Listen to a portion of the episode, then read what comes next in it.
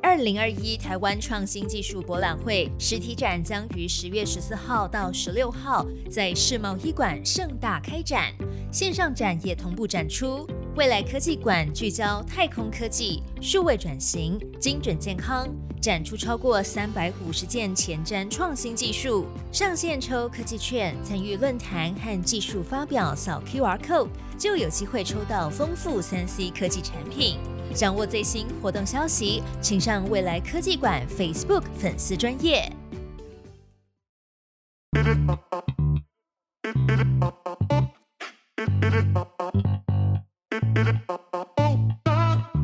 Hello，各位观众朋友，大家好，欢迎大家收看二零二一考内年度趋势论坛。我是科技报局主编云杰，今天很开心在 Session Two 定义全新 GDP 这个系列主题当中跟大家相见。在之前的专访当中，我们其实已经知道了台湾的 GDP 结构接下来会有非常大幅度的变化。那甚至是在出口这个半导体制造业上面，其实我们有些机会，但也有些新的挑战。那另外一块呢，其实在内需市场，也就是民生消费的这个领域当中，其实也有一些新的改变正在悄悄的进来哦。所以今天我们要邀请到三位特别来宾，他们分别来自物流货运、线上数位内容平台以及餐饮创投。我们来听听看，他们对于这样子的新契机有什么样的看法？那现在我就要来介绍第一位来宾，是来自拉拉 Move 台湾负责人丁彦宇伊等，你好。Hello，云姐你好。呃，Hello，各位观众你们好，我是伊等。第二位我要介绍的是 PressPlay 共同创办人暨知识内容执行长林鼎军 Dennis，你好。云姐你好，各位观众大家好，我是 PressPlay 的共同创办人 Dennis。第三位邀请到的是 Fullland Ventures 福田资本 CEO 陈瑞璇 Victor，你好。哎，主持人好，各位观众大家好，我是 Victor。今天三位来宾其实来自于不同的领域，包含了物流服务、数位内容平台以及餐饮加速器这样三个不太一样的领域哦。但是其实在这个餐饮资本或者是物流或是数位平台，他们主要面对到的都是 C 端的消费者。那这样子，在疫情中间，其实我们发现很多消费行为或很多消费者需求都是有很大、很快速的改变。所以接下来我其实想要第一位先请教的是拉拉木，因为前一阵子这个物流啊、塞车啊是一个超级大的新闻。那我想要问一下拉拉木，在这段时间内有被影响吗？或是你们有没有看到什么样的需求上升？OK，呃，谢谢云姐。那其实我们在呃一开始疫情刚爆发的时候，其实就很快的预知到说，呃物流很快就会是马上新的趋势，因为大家会害怕接触，所以这样的无接触服务其实会一开始就会变得非常的盛行。所以其实我们在一开始的时候就呃立刻的开始去呃招募更多的这个司机伙伴来去帮我们做这个配送。那同时也为了让司机跟这个使用者安心，我们很快的在推出一些无接触的呃服务，例如说像是我们。呃，开始去倡导说，呃，尽量就是用这个不用找零的方式，那或者是说，呃，尽量就是放在这个门外无接触等等的。那还有我们也是呃关闭像是电子签收等等有可能会有呃互相接触的一个功能。对，那另外我们还鼓励说，大家不要使用现金。就如果说你使用储值的方式，我们会给你更多的回馈等等。那这些方式都有呃帮助到我们的，不管是呃司机大哥们或者是我们的用户们，就是更信赖这样的服务。那我们在这中间过程中，其实我们的这个服务也成长了。呃，订单量在很快的在疫情间成长大概五成左右这样子，对，那所以说其实是呃迎来一个蛮大的成长。拉拉木在很多的这个服务面向上面，像我知道可以做类似包裹外送，那甚至像连搬家像这样子的协助服务也有。那我想问一下，在接单跟送货这两大环节里面，你们是怎么样去提升就是更好的服务效率？OK，其实我们在呃这个服务效率的提升上，我们会去预知说什么样的时间点是我们的尖峰时段。那什么样的时间点是我们的离峰时段？所以我们会呃去告诉这个呃司机伙伴们什么时候该出来接单，什么时候应该要去呃可以做休息的动作这样子。那另外我们也会去呃探讨每个区域，例如说像是在大安区、中山区等等，在不同的区域上，呃这个订单量的分布，然后去做一个及时的呃分配。那我们也很快的会去利用我们的科技的方式去找到就是离你的送件地点最近的一个呃司机去媒合。那去确保说这些司机可以在最快时间内去到达这个取件地点，然后到时候可以有更快的这个配送的服务的效率。大家在家除了在家工作之外，就会在家一直上网购物，或者在家就是去增加网络上面各种数位平台的这种流动率或浏览率哦。那我想问一下，Dennis，其实就是 PressPlay 一直都是在提供这些线上的数位内容。那在这一段时间内，你观察到这些用户的有没有一些有趣的行为可以跟我们分享？呃，有那个，我觉得大概会有三个数字可以分享。第一个是指，就是这段时间疫情期间我们的会员数就直接暴增了，就在十万五。然后现在目前的注册会员有大概七十二万。第二个数字可以分享的话就是六十 percent，呃，六十 percent 是指的是日活跃用户。我们现在日活跃用户增长六十 percent 之后，一天有四点八万人。然后那另外一部分的话就是三，三的话就是呃线上的不管是从老师或者学生，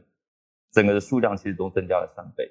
那他们在上面是看什么样的内容？呃，其实都有，其实就是不管是从呃一些理财知识，然后还有就是一些健身营养，就是因为在家里然后需要健身或者是知道营养的一些相关知识。然后第三块的话就是呃居家的烘焙相关的，就是我们最近有两个课程其实卖的还蛮好的。第一个话就是呃一个知名的健身的 YouTuber 叫做 Pita，然后呢他跟我们合作做一堂课，他在非常短的时间之内就达到一堂课就创造了千万的销售课程。然后另外一个话就是黄姐，她就是找呃烘焙甜点相关的，然后呢她也是在第一个月就卖到一千八百万台币的销售额。其实我们发现，在疫情的这个期间哦，大家除了在家工作之外，当然有些父母他们家里有小孩，就要在线上远距的教育教学，但其实。对于一些呃，比如说知识工作者或是一般的这白领工作者，我们发现大家时间变长，我们反而会更需要去，不管是从知识的内容，或者是从创新服务，或是创新娱乐的内容，都来做一些不一样的演变。所以接下来，其实我想要问的是 Victor，就是。餐饮应该是福田资本最关注的这整个核心产业。餐饮这一块真的是在这波疫情里面挑战非常非常的大。是的，是。所以我想要请你帮我们分享一下，在这段时间内你看到的，比如说整个餐饮的服务、餐饮的供应链有什么样不同的改变跟挑战？对，其实呃，疫情对餐饮业当然影响的非常非常深。那我们可以看到，呃，很多的餐饮业者，其实在疫情中途中，其实掉了大概七成到八成的营业额都是非常有可能。当然，疫情有加速一些使用者的一些习惯的改变。大家其实应该已经很熟悉网络外送啊，等等的。在餐饮业呃这段非常困难的时间的时候，其实大部分的营业额都是转到网络外送。那大家其实这个也建立起了一个非常稳固的一个消费习惯。那为什么说稳固呢？主要是因为其实最近有我们 McKinsey 有出来一个报告是在说，不管是像呃网络购物、网络呃订购、网络外送。甚至网络内容消费等等的这个所有的 e-commerce，其实就在疫情后之后，美国已经稍微复苏了以后，其实它的那个呃 e-commerce 的这些这方面的使用率，其实相较起疫情前还是高了三十五趴。所以其实大家可以看到说，这个疫情的整个改变，呃，加速了我们对一些呃整个科技产品的应用，那也改变了消费习惯，包括整个饮食产业有可能在要到要到 Uber Eats 啊、f o o p a n d a 这种渠道去。呃，生存也有可能。除了消费者这一端，其实在呃整个餐饮业里面的经营，其实也有很多科技上面的呃改变。因为其实我们在福田资本主要专专注看到的是，其实呃这个疫情当然有震动到餐饮业，但是整个整个餐饮上下游，从产地到餐桌，其实都有在持续科技化。嗯，可是现在有很多科技的功能，都是在帮这些呃产业的经营的伙伴。呃，在帮他们降低人力的成本啊，用数据做更好的商业分析等等的。其实我认为说这个疫情是，呃，当然不是主要原因，但是它绝对加速了这个我们对 technology 的 adoption。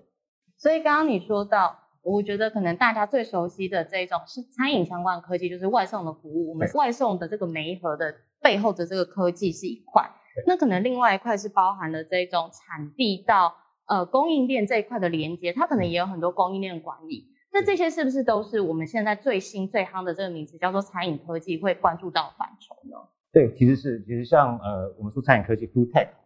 它其实这个词还蛮广的，这里边可能包含了刚刚我们说到最前端的消费者，呃，delivery 啊，网络外送相关的，一直到最终端的像农业呃生产相关的，其实这整个大家可以想象，整个餐饮的产业链里边每一个环节，其实都是有科技去颠覆的一个可能性。嗯那这些也正在发生，我们也看到很多的呃物流的伙伴是在做食材呃采购的，然后也有利用科技可以减少了很多里边呃浪费的机制啊等等的。那这个有关数据的东西，其实我们也也也是整体餐饮产业以后在做商务决策的一些呃根据。可以帮我们举几个例子，就是台湾的这个餐饮科技是最近才开始兴起吗？因为我们最近可能听到最多是外送。这个相关的投资啊，或者是这些相关的创业风气，是这几年才开始嘛？或者是它其实是呃已经有非常很深厚的历史在发展的？呃，其实我觉得一直都有人在尝试。那我觉得现在应该算是一个很好的时机。我们现在已经有呃，大家已经很习惯这个网络外送的平台了，等等的。那现在有更多用新的模式、新的商业逻辑已经建立起的这些习惯上面，嗯啊、还会有更多的商业模式出现，就是像刚刚说的外送兴起，所以我们有云端厨房。那以前可能需要好几平才可以开开一个餐厅，现在可能两平就可以开一个呃餐厅，在网络上就可以销售了。那其实这个餐饮业都呃改变了很多东西。可以做一个补充吗？因为其实这段期间，就是我们也跟许多的一些烘焙的老师有合作。其实他们后来就发现说，其实第一个就是收入可以变得更多元，因为其实的确他也是在跟我们合作做完线上课程之后，刚好疫情爆发，然后他那时候反过头来想说，哎，好在当初有开线上课程，嗯因为他的收入变多元，因为第一个就是他透过课程的销售，他可以第一个当然带来更多的收益之外，第二个可以创造品牌的知名度，然后创造品牌知名度之后呢，当然就有机会再吸引更多的客源，就是因为有一些并不一定是真的都要自己做，他也会直接到他店里面去直接去进行消费的，就可以产生一个正向的飞轮效应，这是我们自己观察到的一些。我其实觉得这一段时间，反而最重要的是这个通路的多元化，会变成让不管是餐饮业或像这样知识平台的这种服务提供者接触到他们自己的 TA 了。那这样子的话，是不是请 Danny 稍微帮我们分享一下？你刚刚其实有讲到，就是健身教练皮卡哥哥跟就是甜点烘焙的这一块，对，他们之前是不是都是以线下的服务或者是线下的课程作为主要零售来源？没错，没错。那他们现在在这这一段疫情当中，比如说 Press Play 是如何来协助他们，就是做到这样子这种多元化，或者是帮助他们真的是达到以前他们遇不到的那些 PA 其实应该说，我觉得这也是有点后话，原因是因为那时候当初在讨论的时候，因为他们那时候的商业模式算是蛮蛮顺畅，在疫情之前，我们刚刚讨论的过程当中，是以它的品牌为核心去讨论说，它是否应该推出线上课程，因为推透过推出线上课程，可以创造更多的更好的品牌知名度，然后进而去创造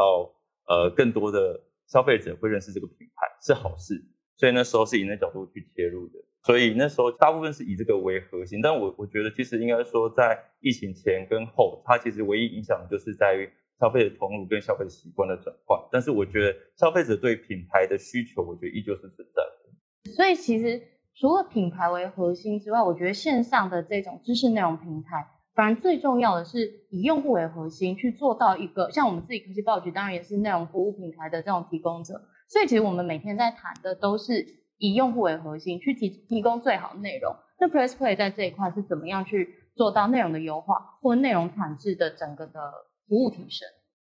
我觉得这个可以分好几块，就是第一个的话，当然就是我们现在有在尝试导入机器学习跟演算法的部分，就是因为是呃，当然我们相较于电商有更多机会可以去服务用户，因为其实用户来我们这边去完成购买之后，他会一直持续回访回来去进行他产品的体验，就是产品的体验就是指课程的部分，然后所以他每次回访，我们就有机会可以去训练跟优化我们的演算法，所以这是一个目标。但是其实呃，线上学习平台跟电商的差异就在于说，产品的数量是非常的有限的，就是因为我们呃这个生态算是才刚兴起不久，所以例如说自客公司也非常的少。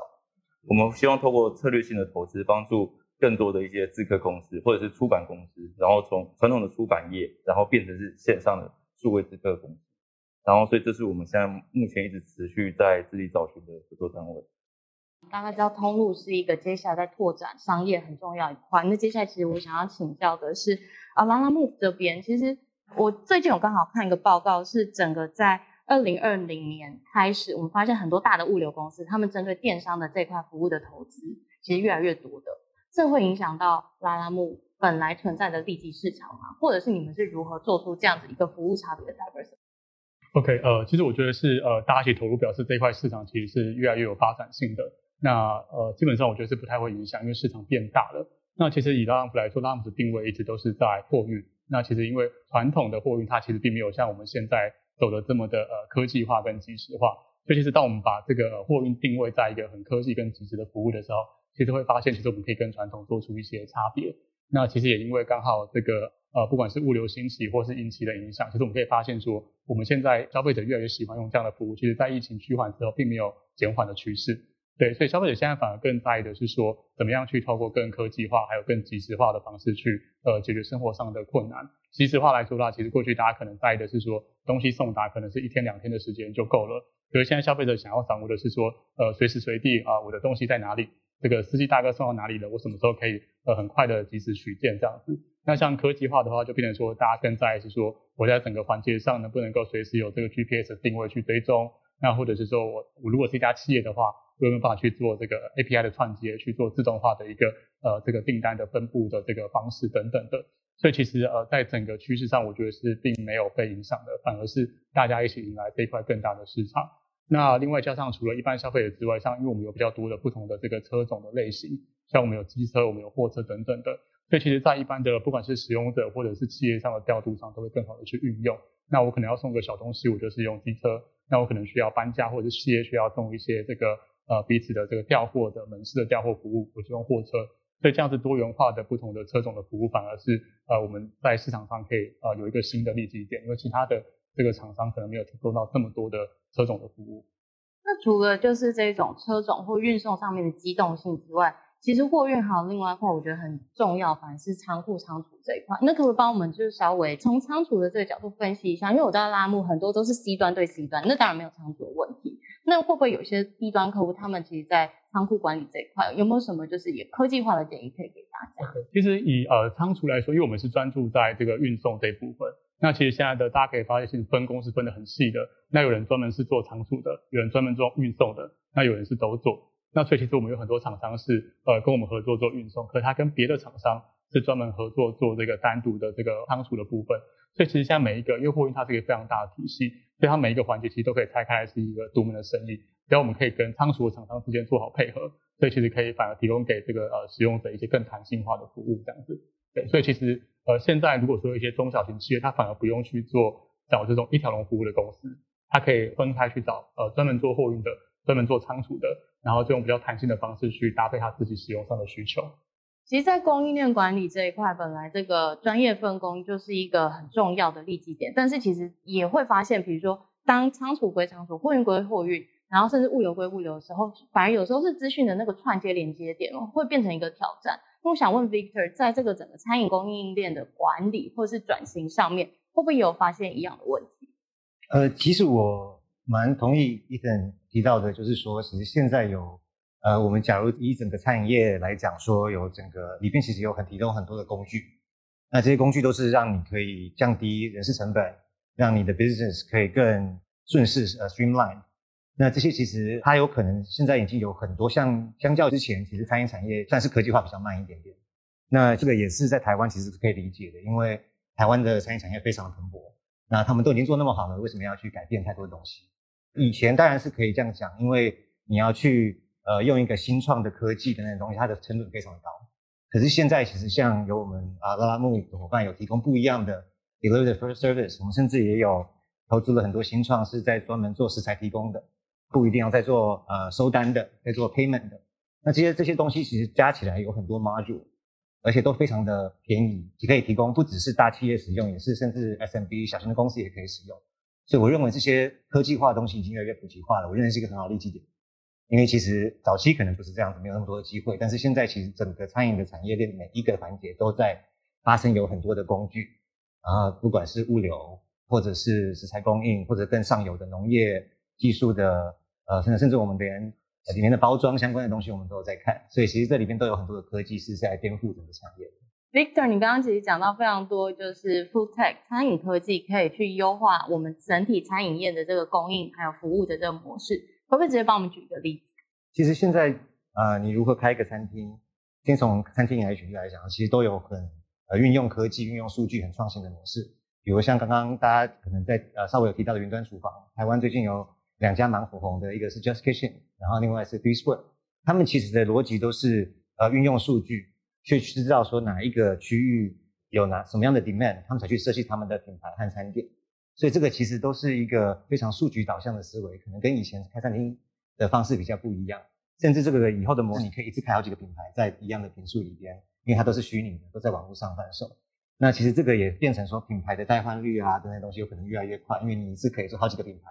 以后的这个餐饮的生意可能跟我们做网络生意越来越像了，还可以去 test 它，A/B test 哪一个品牌比较好啊，在哪一个区域啊，这可能都是数据和整个科技化可以做到的事情。刚刚有提到另外一个新创叫菜虫农食，它其实主要是呃 B to B 这餐厅的这些要食材供应的时候要索取的这些伙伴，那它其实也是去算，其实跟拉拉木非常近，它去算呃整个食材供应的点，和实际的落点这些餐厅的点里面最短的距离。然后最有效的运送方式，其实都是用数据啊来计算出来的。所以这些东西都是呃，在整个产业化的每一个阶段，其实都是运用科技，再把它稍微颠覆，把它 improve 变得更更好一点，更减少浪费一些。甚至是蔡同同时，我们刚好前一阵子有这个机会专访他，因为他底下有个新的服务是林家先生，对，他主要都是透过这个呃做蔬菜箱，然后直接送给就是终端的消费者。那其实，在疫情当中，就是真的帮我们家冰箱，就是都不用担心。对，没有错。所以我其实觉得很有趣的是，这样子的这些 food tech 新创，他们反而在疫情中间，甚至可以快速的去变化商业模式。这也是一个我觉得自己身为一个 user，或者自己在新闻采访这样子很有感觉的一个地方。但接下来我其实觉得更有感觉的地方，也是在内容知识平台这一块，因为有非常非常多，像比如说我自己就在过去的这三个月，我就注册了一大堆线上课程，都是以前我不会觉得自己就好像有真的有需要想学，可是现在我突然觉得说兴趣的发展其实很重要。那我想要请 Dennis 也帮我们分享一下这种兴趣的发展、兴趣的推播，要如何让更多好的课程可以克制化推播给你们潜在的 TA 跟消费者。当然，就我觉得第一个是在疫情期间，我觉得大家跟自己的相处的时间变多了，然后所以当然就大家会开始去做更多的兴趣的探索。然后那至于是说更克制化的部分的话，老实说，我们现在目前就是会针对呃用户的一些就在站上的一些主机去做贴标，会根据说他造访过哪一些，进而去根据他跟他同质性比较相关联性的族群去做相应的一些 A/B test。所以这是第一块。然后第二部分的话，当然就是会根据不同的时段。可能，例如说中午时间或者是晚上时间，然后会做不同的推播，然后去测试看看说，那他这些用户在这些时间会不会，例如说打开 App，会不会打开 Email，然后去收信，然后甚至返回到站上。所以基本上大概是像目前有做这两块的测试。了解。那接下来我也想要请问一下拉拉木，我们一等哦，就是呃，其实现在我们发现很多，就路上大家就会有这种外送员啊，或者是司机的货运大哥等等，那他们其实都是。我觉得他们可能就是透透过疫情的时候，可能有些是想要增加这种兼职的收入，但是我觉得在整个平台帮助这些司机增加收入，或是增加他们就是这种对新产业或是对于新的这种服务的这种接受度，也是一个很重要。那拉拉木普知道，因为你们其实美合平台，你在这一块你们是如何去做司机的培力，甚至是在做就是帮他们创造更多不一样收入可能性？其实的话，呃，我们在每一位司机大哥加入时，我们都会给他做一个线上的这个训练的课程，那去确保说他怎么知道怎么样的使用这个 APP，然后怎么样的会知道说什么地方是热点可以去做接单等等的。那另外的话，因为其实我们会不断的去拓展一些市场上的新服务，那就确保说有更多不同种类的订单可以给这些司机大哥承接。那例如说像我们最早的话，开始只是呃单纯的这个 To C 的一些呃用法，然后我们发现其实有很多的这个 SMB 呃中小企业。他们会用我们做一些内部的这些调货，或者是说 to B 的一个方向，所以其实这就啊让我们更想说，哎，那这样的话，如果说做四轮车种或是做这个货车的服务，其实也是一种好的方向。所以我们后来就把这个资源投入到这个货车的服务上。其实有更多的司机，他除了说啊我骑机车接单之外，我也可以透过货车啊去接单，做一些大型物件的运送，去赚取更多的收入这样子。对，那我们也进一步去开发，说像我们最近在推这个长距离的配送、跨城市的配送。那或者是像这个冷冻冷藏车的配送等等，那这些都是因为根据市场的需求的需要，所以说我们会去开发这样的服务出来，方面可以更满足更多 user 他们的呃需求。那一方面的话，更多不同的这个司机大哥也可以根据他们自己所拥有的这种车种或者是服务形态的不同，然后去承接更多的订单，去有更高的收入这样子。刚刚其实问的都是主要是可能司机大哥啊，或者是服务模式，所以大家可能就会觉得拉拉木的确就是一家做物流相关服务或者是货运相关服务的公司。但其实呃，我觉得在核心还是以数据为主。那甚至你们是做一个是科技服务、数据服务的这样的公司。那未来在扩张企业的时候，你觉得你们会需要什么样的人才？哦，OK，虽然说是呃做这个货运服务，可是我们其实会发现，其实货运它是需要非常多的。呃，数据相关的分析的，对。那例如说啊，我们在怎么样的这个价格，在 pricing 上面的这个呃制定上，怎么去透过数据去做不同的 A/B test，那我们有时候就会做不同区域的这个测试，然后去了解说这个价格实际上对这些运送的这个呃订单的起伏是不是有影响等等，那也会不会去影响到司机接待的意愿。所以其实我们在不同的这个团队，不管是行销，然后或者是营运上，或者是这个呃业务端，我们其实都会要求一定的这个呃数据的能力，因为我们会希望说有很多的这个不同的数据，当我们这个订单运送的这些订单记录这么多的时候，我们怎么样去找到真正的瓶颈跟什么对，所以我们其实一一直在强调每个星期都会需要有呃一些数据的背景。Dennis 这边呢，你可能需要的人才就不只是数据分析、内容产制相关的，会不会也是你未来需要寻找的，或者是更大的 team 时候需要的人？